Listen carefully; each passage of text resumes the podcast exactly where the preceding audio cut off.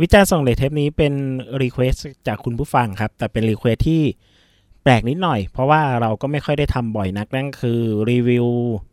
เอ่อไลฟ์คอนเสิร์ตอัลบั้มนะครับคราวก่อนที่ผมทำรู้สึกก็น่าจะเป็นตอนพี่เบิร์ดนะอัลบั้ม Singing Bird ครั้งที่หนึ่งเลยนะครับ คราวนี้ได้ request มาว่าอยากให้รีวิวอัลบั้มหนึ่ง แล้วมันก็เป็นจุดเริ่มต้นครับที่น่าจะนำไปสู่ซีรีส์ยาวของของผมเองในช่วงเดือนเดือนนี้ไปจนถึงเดือนพฤศจิกาครับ ตอนแรกวางแผนว่าจะให้ทุกอย่างจบในพฤศจิกาแต่ว่าด้วยภาระแล้วก็ด้วยความขุกขลักนิดหน่อย เลยน่าจะต้องเลยไปช่วงพฤศจิกานิดหน่อยนะครับ กับซีรีส์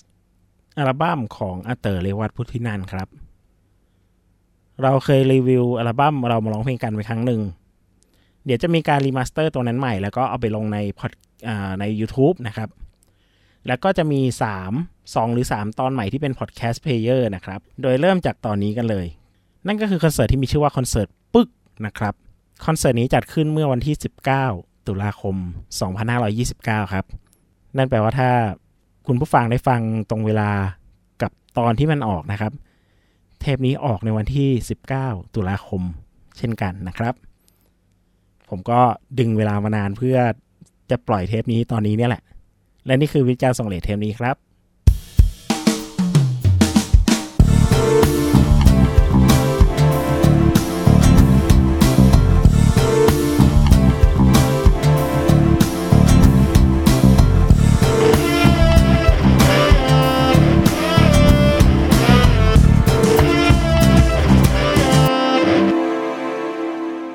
สวัสดีครับ ผมออฟครับ จาก Bonus Tag Podcast นะครับ วิจารณ์ส่งเลทกลับมาอีกครั้งครับ ก็ยังเป็นรายการที่รีวิว วิจารณ์แนะนำอัลบั้มเก่าใหม่ไทยเทศอีกเช่นเคยครับ อย่างที่ผมเกริ่นไว้ครับว่าเทปนี้จะทำเนื่องในวันครบรอบคอนเสิร์ตหนึ่งนั่นก็คือคอนเสิร์ตที่มีชื่อว่าปึกนะครับ เป็นคอนเสิร์ตของอาเตอ๋อเรวัตพุทธินันนะครับ คอนเสิร์ตนี้จัดขึ้นที่อินดอร์สเตเดียมหัวหมากนะครับ เมื่อวันที่ 19 ตุลาคม 2529 นะครับ เป็นคอนเสิร์ตที่มีความยิ่งใหญ่และเป็นบรรทัดฐานเป็น standard อะไรหลายอย่างให้กับการจัดคอนเสิร์ต แล้วก็การทำเพลง การเรียบเรียงดนตรีสำหรับการแสดงสด การ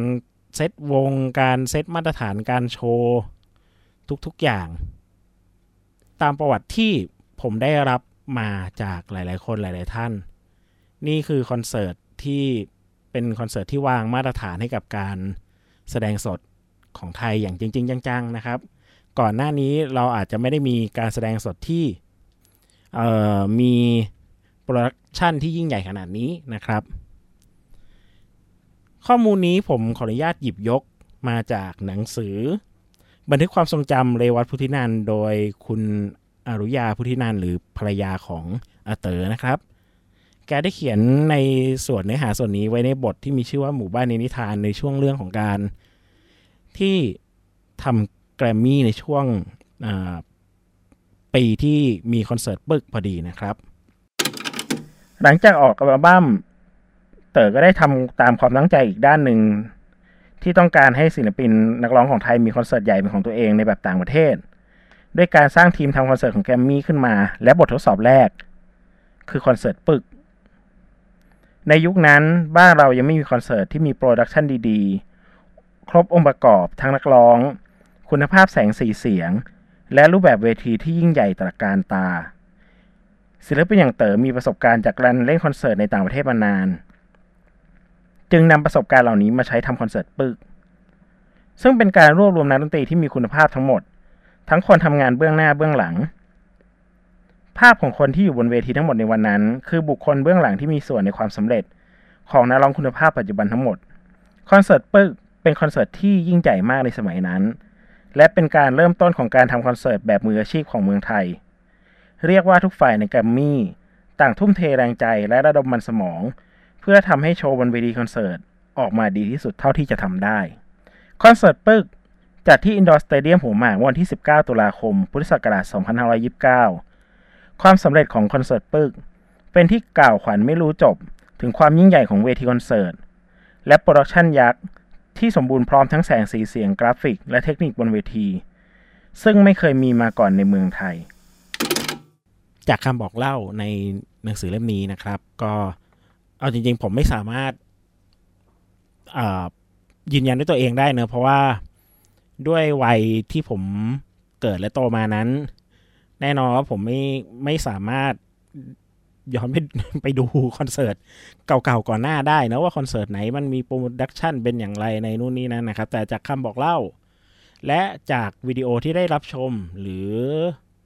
เปรียบเทียบกันกับคอนเสิร์ตต่างๆ ที่เคยเกิดใน ช่วงเวลาไล่เลี่ยกัน ก็ปฏิเสธไม่ได้เลยครับว่าคอนเสิร์ตนี้เป็นคอนเสิร์ตที่มี production มีหลาย ๆ อย่างตามที่เขาร่ำลือไว้จริง ๆ ความพิเศษที่ถูกระบุไว้ในหนังสือก็แล้วก็เป็นไปตามนั้นจริง ๆ คือ ทีมงานที่มาช่วยในการทำงานชุดนี้ ถือว่าเป็นทีมงานระดับคุณภาพทั้งหมดทั้งสิ้นทั้งนั้นนะครับ lead กีตาร์ของคอนเสิร์ตนี้ เป็นพี่ป้อมอัศนีโชติกุลครับ คนถัดมาพี่โอมชาตรีคงสุวรรณครับ ก็เป็น lead กีตาร์หนึ่งคนก็โอ้โห เป็นสองคนที่เราไม่ต้อง mention เครดิตอะไรกันมากเลย แต่ถ้าพูดหนึ่ง mention ก็คือ The อ่า The Innocent นะครับ แล้วก็ทำงานเบื้องหลังมากมาย ถัดมาก็เป็นโปรดิวเซอร์ให้กับศิลปิน ไม่ว่าจะเป็นคริสติน่าหลายๆคนเลยครับ แล้วก็ทำค่าย RPG ก็มีศิลปินอย่างปามี่เดบันยูหลายๆคนนะครับ ถัดมาคืออพี่ต๋ำจตุรนเอมส์บุตรนะครับ ก็เป็นรับหน้าที่อะคูสติกกีตาร์ก็เป็นหนึ่งในทีมงานหัวข้อนะครับ อยู่วงอิซึนมาด้วยกันกับพี่ป้อมอัศนี แล้วก็อยู่เบื้องหลังความสำเร็จของศิลปินหลายท่านในแกรมมี่ทำงานเป็นโปรดิวเซอร์หลายคนนะครับ เช่นเดียวกับมือคีย์บอร์ด อย่างพี่ป้อมอภิชัยเย็นพูนสุขนะครับ ที่รับหน้าที่ เป็นโปรดิวเซอร์ให้หลาย ๆ คนมากเช่นกัน อย่างอีกคนคือพิติกริทอมัสจากบาราคูดัสนะครับ แล้วก็จากวงดิสอดัมนะครับ ก็ถือว่าเป็นเขาเรียกอะไร เป็นระดับผู้บริหารไปแล้วนะตอนนี้นะครับ แต่ว่าก็มีเครดิตผลงานทั้งเบื้องหน้าและเบื้องหลังมากมายนะครับ คนถัดมาคือคุณโยพิโยโยทินชิรานนท์นะครับ เป็นคีย์บอร์ดมือคีย์บอร์ดที่อออยู่กับ Butterfly นะครับ แล้วก็มาร่วมในครั้งนี้ด้วย ถัดมาคุณทูลภัยทูลวัทยากรก็เป็นมือเบสนะครับที่เป็นสมาชิกเจนเดียวกันกับอาเต๋อตอนที่ไปอยู่วง The Impossible นะครับ แล้วก็อยู่เบื้องหลังความสำเร็จมากมายเช่นกันนะครับ ยิ่งฟังเราจะยิ่งรู้สึกเลยว่าเครื่องไม้เครื่องมือเรามันยิ่งครบครันมากแล้วมีมีมือคีย์บอร์ดสามคนเนี่ยมีลิกีตาร์สองมีมีริทึมกีตาร์หนึ่ง มีมือเบสอะหนึ่งโอเคมีมือแซกด้วยครับหนึ่งคนนะคือ คุณต๋องเทวันซับแสนยากรนะครับ อ่า คุณต๋องนี่คืออยู่ Oriental Funk มาด้วยกันกับอ่าเต๋อนะครับ แล้วก็อยู่วง Infinity และแน่นอนครับ ในช่วง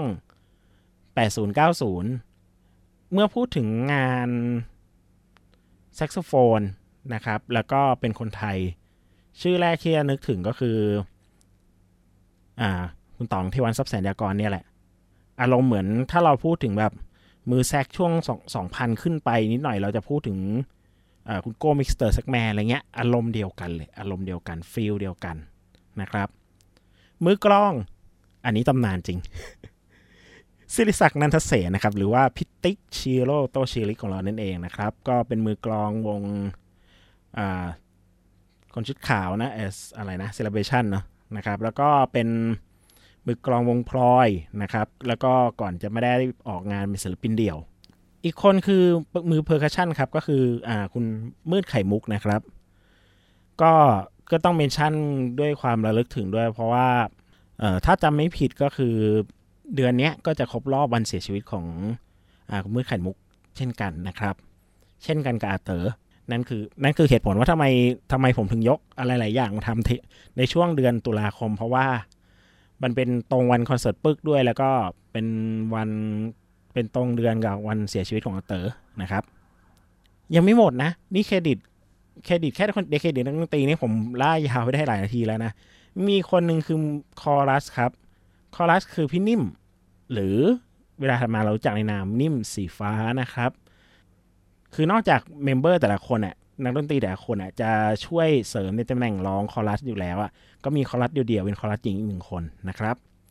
music director เป็นคุณวิชัยอึ้งอัมพรนะครับ แล้วก็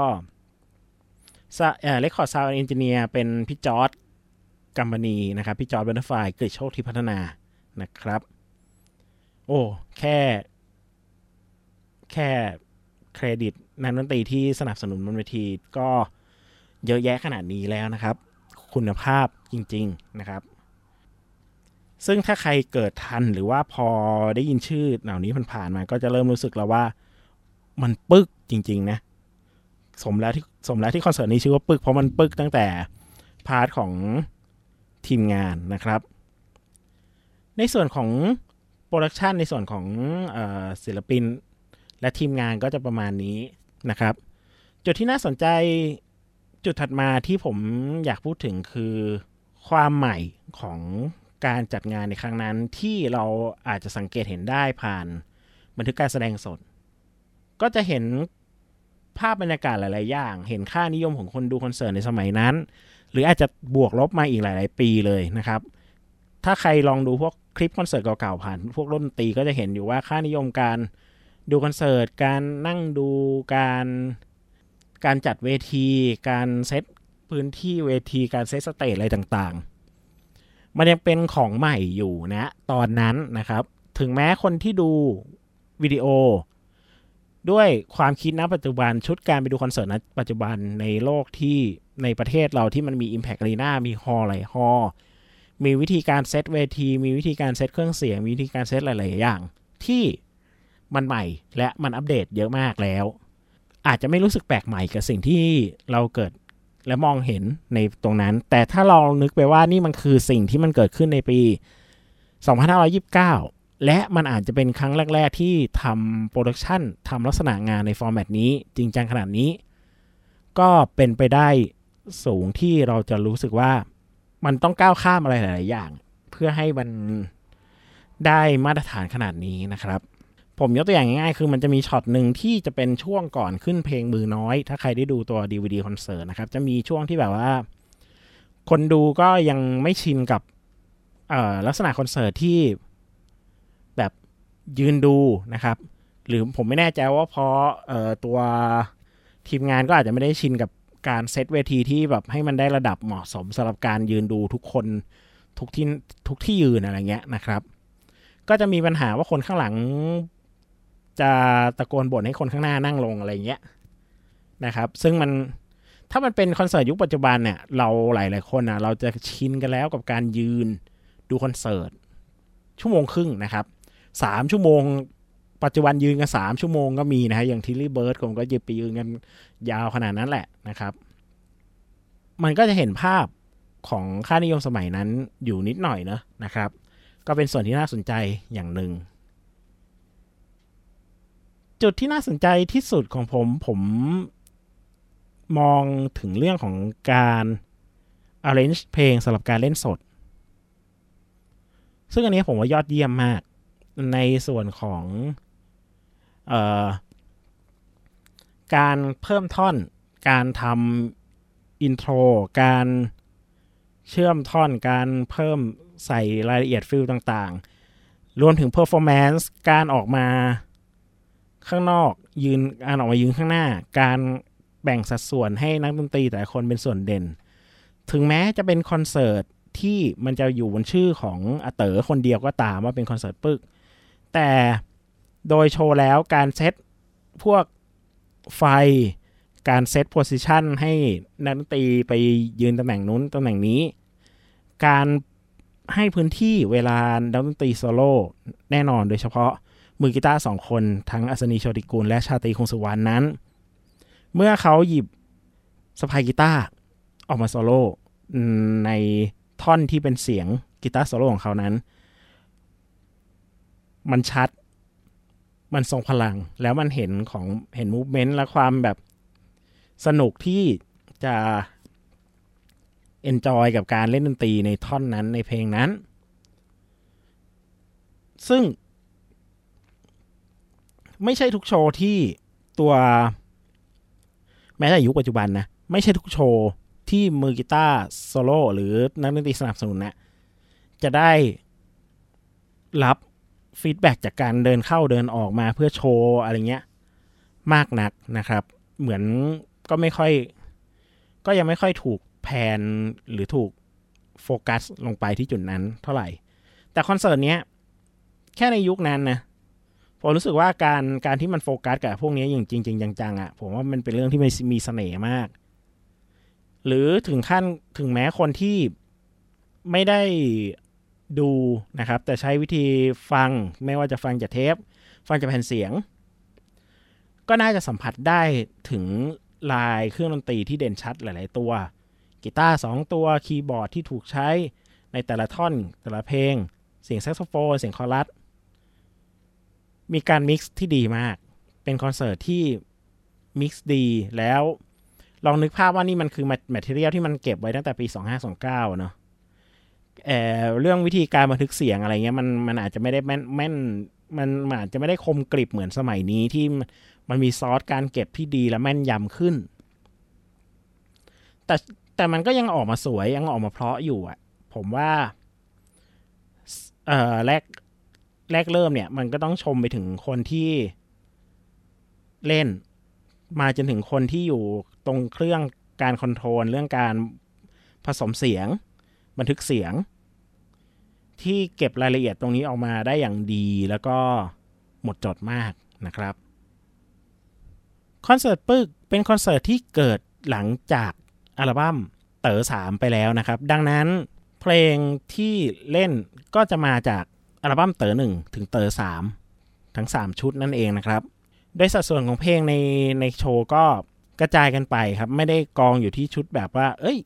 นี่มันอยู่ชุด 3 เราต้องเล่นชุด 3 เยอะๆไม่ก็ก็จะมีมีทุกเพลงฮิตจากทุกอัลบั้มรวมอยู่กันด้วยกันนะครับ ตั้งแต่เพื่อนเจ้าสาวที่กลัวฝน อกหักไม่ยากระตาย คงจะมีสักวันดอกไม้พลาสติก เพื่อนเอ่ยยิ่งสูงยิ่งหนาว มันแปลกดีนะ มือน้อยไม่สายเกินไปกำลังใจ อยากรู้นัก เมืองใหญ่เมืองนี้ ที่แล้วก็แล้วไป สมปองน้องสมชายแล้วก็ปากคน หากใครเคยฟังงานของอาเต๋อมาก่อน ทั้ง 3 ชุดนี้ และได้ยินการเรียงเพลงอย่างนี้ และพอนึกตาม พอนึกตามคร่าวๆก็จะจับสังเกตได้ว่า นี่คือการเรียงเซตลิสที่อารมณ์โชว์เนี่ย มันค่อนข้างดีเลยก็คือ มีช่วง เบา มีช่วงหนัก แล้วก็ไล่อารมณ์ไปถึงช่วงท้ายๆที่ดนตรีมันสนุกขึ้น และแถมมีช่วงที่เป็นช่วงเบรกของศิลปิน มีช่วงเบรกของอาเตอร์ให้ไปพัก และเป็นช่วงแบบวงเล่นด้วยกันนะครับ เพลงที่วงเล่นในกันก็ไม่ได้เป็นเพลงที่อยู่ในอัลบั้มด้วยเป็นเพลงที่เหมือนแต่งใหม่มาเพื่อโชว์เพื่อให้แต่ละคนได้ได้โชว์พื้นที่โชว์ของ โดยดนตรีมีลักษณะเป็นแบบฟัง ฟังกี้นิดหน่อยนะครับ มันก็จะเพลินไป แล้วพอหลังจากนั้นก็เต๋อก็ค่อยกลับมากับ เพลงท้ายๆนะอย่างที่แล้วก็แล้วไปหรือเพลงอย่าง สมปองน้องสมชายแล้วก็ปากคนนะครับ สังเกตสังเกตเลยว่าเพลงหลังมันจะเป็นเพลงที่แบบเล่นกับดนตรีและเล่นกับคนดูได้ได้ได้สนุกดีนะครับ มีหลาย ๆ ช่วงที่น่าประทับใจนะครับ เท่าที่ผมพอจด และจำเอาไว้ได้นะครับ ช่วงแรกก็คือช่วงที่ก่อนมันจะขึ้นไปยังเพลงเพื่อนที่เป็นเพลงแรกของโชว์เขาใช้วิธีแบบนักดนตรีมาทีละคนทีละเครื่องแล้วก็เล่นปู introduction เพลงเอาไว้ประมาณหนึ่งก่อน แล้วค่อยเข้าไปยังเพลงเพื่อนได้อย่างแบบต่ออย่างเรียบเนียนมากนะครับ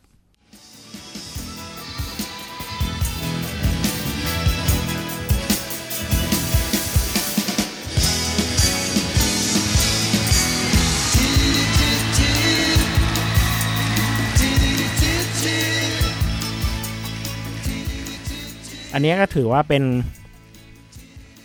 เป็นเรื่องที่ไม่ใหม่แล้วแหละสำหรับสำหรับคนดูคอนเสิร์ตบ้านเราในยุคนี้ แต่สำหรับยุคนั้นผม พอผมคิดตามแล้วผมรู้สึกว่า เออ อันนี้น่าสนใจเนาะการที่ทำ introduction show แล้วมันเชื่อมไปกับเพลงอย่างนี้ได้ แสดงว่าเออไอเดียความคิดและจินตนาการของของวงเนี่ย ที่จะนำพาโชว์เนี่ย ให้มันให้ให้มันได้มาตรฐานเนี่ย เขาทำได้ดีจริง ๆ นะครับ หรืออย่างตอนโชว์ช่วงตอนเพลงอกหักไม่ยักกระตาย ผมก็ชอบในความที่มัน มันทำให้เพลงนี้แสดงศักยภาพออกมาได้ดีขึ้นว่าเพราะท่อนท่อนฮุกเนี่ยมันจะเป็นอกหักไม่ยักกระตายอกหักไม่ยักกระตาย แล้วก็มันจะเป็นคอรัสร้องตามซ้ำไอ้ท่อนนี้อกหักไม่ยักกระตายอกหักไม่ยักกระตายอีกรอบเนี่ยมันก็กลายว่าโชว์นั้นมันก็จะกลายเป็นว่าอาเต๋อก็ร้องไอ้อกหักไม่ยักกระตายอกหักไม่ยักกระตายปุ๊บแล้วก็ ส่งไมค์ให้คนดูร้อง แบบปล่อยให้คนดูร้องไปกับคอรัสอะไรเงี้ย มันกลายว่าเพลงนี้มันมันมันมันมีประสิทธิภาพขึ้นเมื่ออยู่ในลักษณะการแสดงสด แล้วก็ชอบช็อตหนึ่งมากคือแบบเออมันจะประมาณฮุก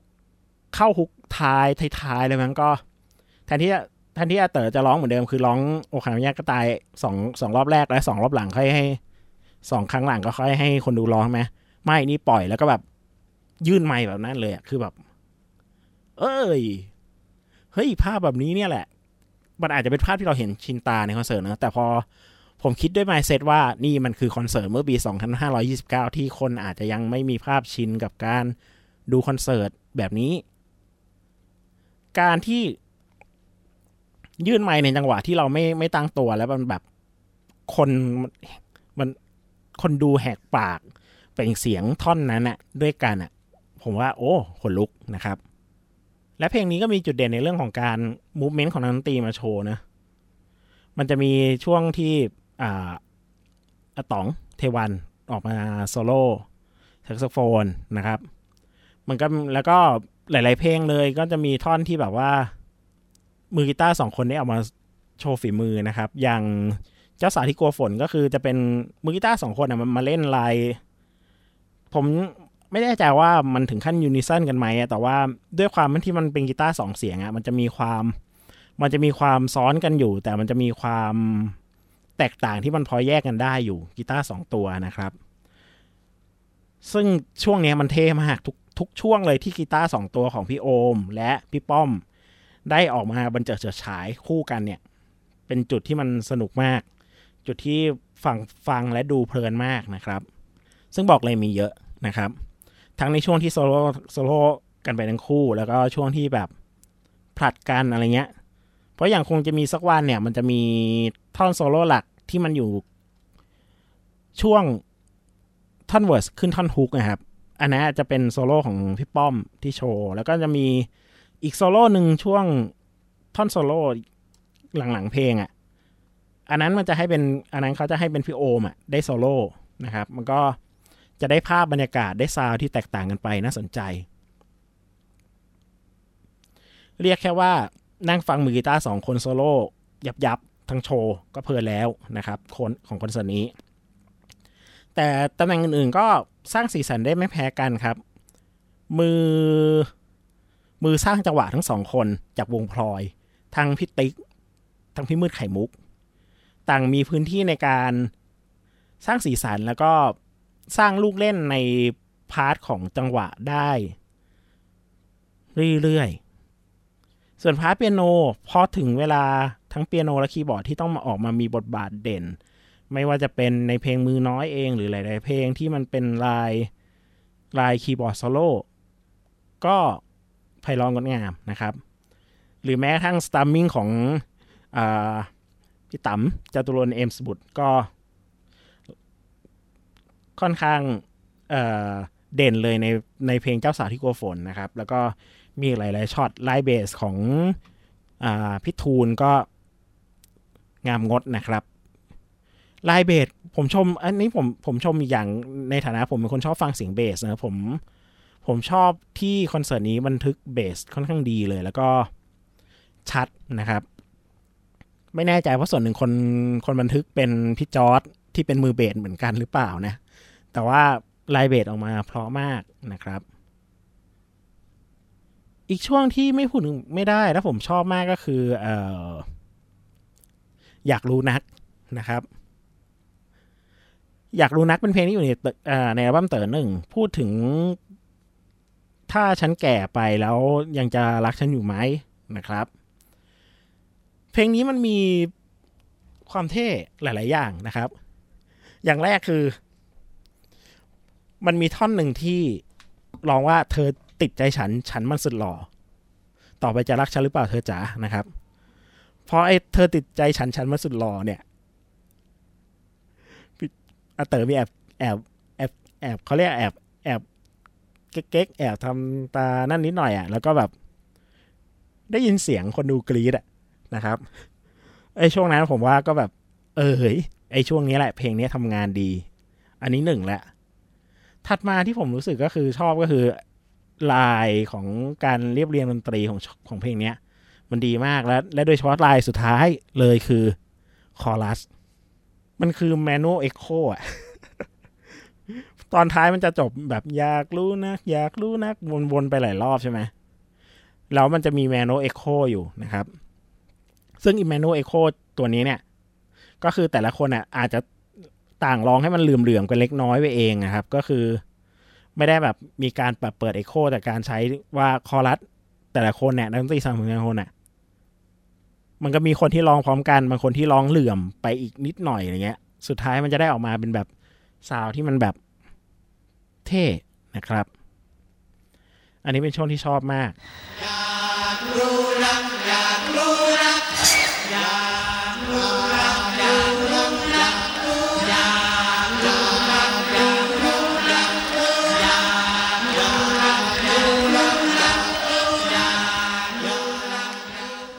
โดยรวมเลยแล้วกันนะครับเออจริง ๆ แล้วเมื่อกี้ผมพูดจอบไปเป็นบางส่วน แต่โดยรวมทั้งโชว์แล้วเนี่ย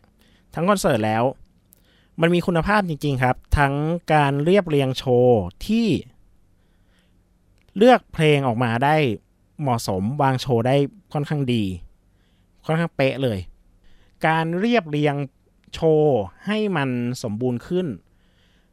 และการเล่นสด ที่เก็บรายละเอียดทุกอย่างครบ ไม่ได้รู้สึกขาดอะไรไปจากเวอร์ชันอัลบั้มเลย แต่ขณะเดียวกันการเรียบเรียงมันให้มากกว่านั้น มันให้อารมณ์มันให้ความสด มันให้ความรู้สึกที่มากขึ้นนะครับ รวมถึงการให้พื้นที่ในส่วนของซาวและให้พื้นที่ในส่วนของ performance กับนักดนตรีโดยรวม มันดีจังเลยนะครับ มันถือว่าอันนี้มันเป็นแบบอย่างที่หยิบยกมาจากต่างประเทศ แล้วมันแสดงให้เห็นว่าบ้านเราอะทำได้จริง ๆ ในการจัดเรียงคอนเสิร์ตที่เป็นมาตรฐานนี้ แล้วผมพูดเลยว่ามาตรฐาน standard เนี้ยที่มันเป็น standard สากลเนี้ยมันก็ยังถูกใช้ มันก็ยังถูกเล่นมาในคอนเสิร์ตบ้านเราหลายๆศิลปินจนกระทั่งยุคปัจจุบัน รายละเอียดต่างๆ ไม่ว่าในเชิง production ที่เห็นด้วยตา หรือเป็นเชิงรายละเอียดความใส่ใจที่มันอยู่ในกระบวนการคิด มันยังส่งต่อส่งผ่านและถูกทำมาจนถึงวันนี้และพัฒนาให้มันทันสมัยขึ้น พัฒนาให้มันไปไกลมากขึ้นด้วยเครื่องมือที่มีประสิทธิภาพขึ้นกว่าเดิม แน่นอนครับ นี่คือคอนเสิร์ตเมื่อปี 2529 เราอยู่ในปี 2566 หรือพูดง่ายๆคือ 37 ปีผ่านมาแล้ว อะไรหลายอย่างมันต้องพัฒนาขึ้นแน่นอน แต่รากฐานนี้ผมว่าเป็นรากฐานสำคัญและน่าสนใจ ลองฟัง โดยตัดความรู้สึกที่เราเคยฟังหรือดูคอนเสิร์ตมาตลอดชีวิตเราหลายปี ในปัจจุบันออก และลองคิดซะว่านี่คือสิ่งที่มันใหม่ สิ่งที่มันเพิ่งเกิดขึ้นในยุคนั้นจริง ๆ อันนี้สำหรับคนคนฟังหน้าใหม่เนาะที่อาจจะไม่เคยฟังอาเต๋อมาก่อนแล้วไปเริ่มจากเอคอนเสิร์ตปึ้กตัวเนี้ยปุ๊บหรือไม่เคยฟังคอนเสิร์ตเก่าๆก่อนแล้วไปเริ่มจากคอนเสิร์ตปึ้กตัวเนี้ย พยายามลบภาพคอนเสิร์ตในช่วงสิบปีปัจจุบันที่ดูออกไปก่อนพอถ้าคิดถ้าเรายังมีภาพนั้นตามไปด้วยอะ่ะเราอาจจะรู้สึกว่าคอนเสิร์ตนี้เฉยนิดหน่อย แต่เอาจริง ๆ นะ ผมไม่ได้มองมันเชยเลย ยิ่งถ้าตัดความรู้สึกในการดูคอนเสิร์ตช่วงสิบกว่าปี หรือยี่สิบกว่าปีของตัวเองหลังลงออกไปเนี่ย แล้วไปดูมันก็ยิ่งรู้สึกว่า เป็นคอนเสิร์ตที่มีความสมบูรณ์แบบทั้งในเชิง production ไอเดีย และการนำเสนอที่ดีจริง ๆ เชียร์ให้ดู เชียร์ให้หาซื้อ จะเชียร์ได้ได้ไหมเนี่ย ในเมื่อแผ่นมันหายากแล้วนะครับ บันทึกการแสดงสดในรูปแบบที่เห็นภาพเนี่ย มีอยู่ 2 format ที่ผมเคยเห็น format แรกคือม้วนวิดีโอนะครับ หายากหน่อยนะครับ ทั้งม้วน VHS ทั้งเครื่องเล่นน่าจะหายากหน่อย format ที่ 2 คือ format เป็นแบบดิจิตอลแล้วนะครับ ก็คือมีการ digital remaster แล้วก็ลงใน box set ที่มีชื่อว่าเรวัตพุทธินันทน์ Alive นะครับ ใน box set นั้นจะมีทั้งตัวอัลบั้มเต็มเอง ทุกชุดนะครับ มีเพลงละคร มีอัลบั้มเรามาร้องเพลงกันเสริมลงไป แล้วก็มี คอนเสิร์ตนี้นะครับ อยู่ในมีคอนเสิร์ตปึ้กเป็นวีดีวีดีอยู่ในนั้นด้วย แล้วก็มีคอนเสิร์ต tribute ที่ spoil เลยแล้วกัน ที่เทปถัดไปผมจะพูดถึงเรื่องคอนเสิร์ต tribute นะครับ ก็อยู่ในนั้นด้วยเช่นกันนะครับ ดังนั้นใน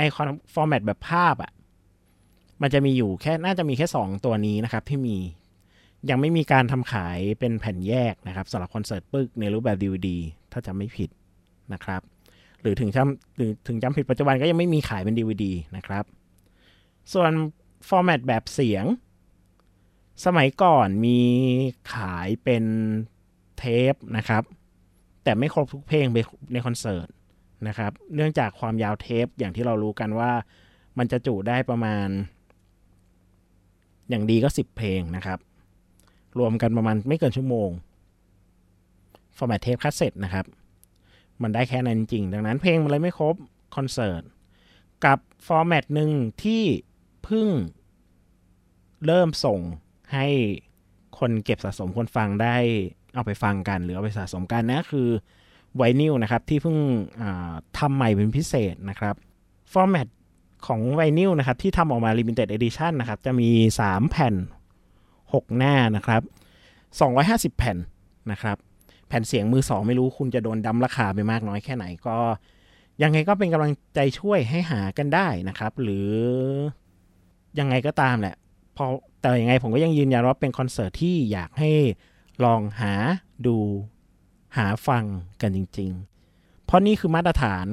ระดับที่เป็น standard ให้กับคอนเสิร์ตหลาย ๆ คอนเสิร์ตในเวลาถัดมาจนถึงปัจจุบันนี้นะครับ และถ้าถามว่าคอนเสิร์ตนี้ดีแค่ไหน ก็พูดตามชื่อคอนเสิร์ตครับ มันปึ๊กจริง ๆ ทุกด้านทุกมุมนะครับ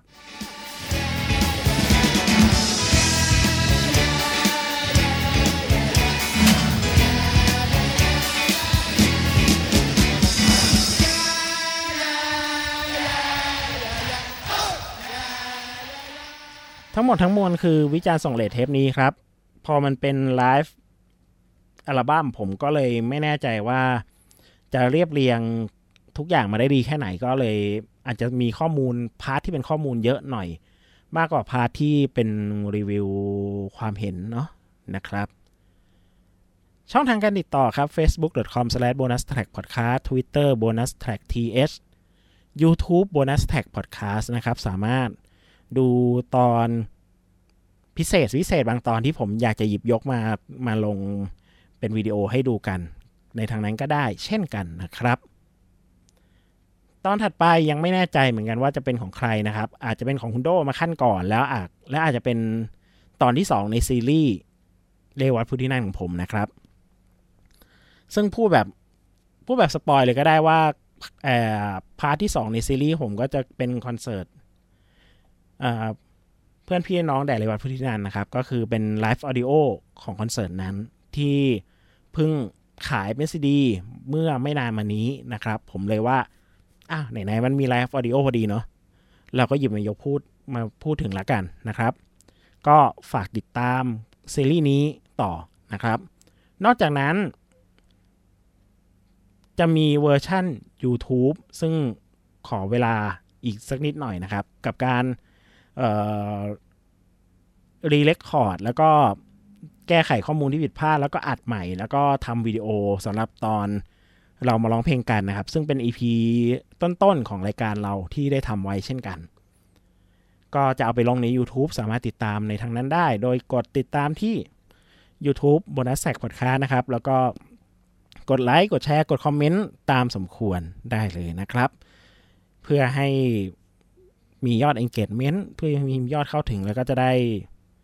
เออเราก็จะได้ทำอะไรออกมามากขึ้นอย่างนี้เรื่อย ๆ ต่อไปนะครับ สุดท้ายนี้ก็ขอบคุณทุกท่านที่ฟังมาถึงตรงนี้นะครับ ไม่แน่ใจว่าจะ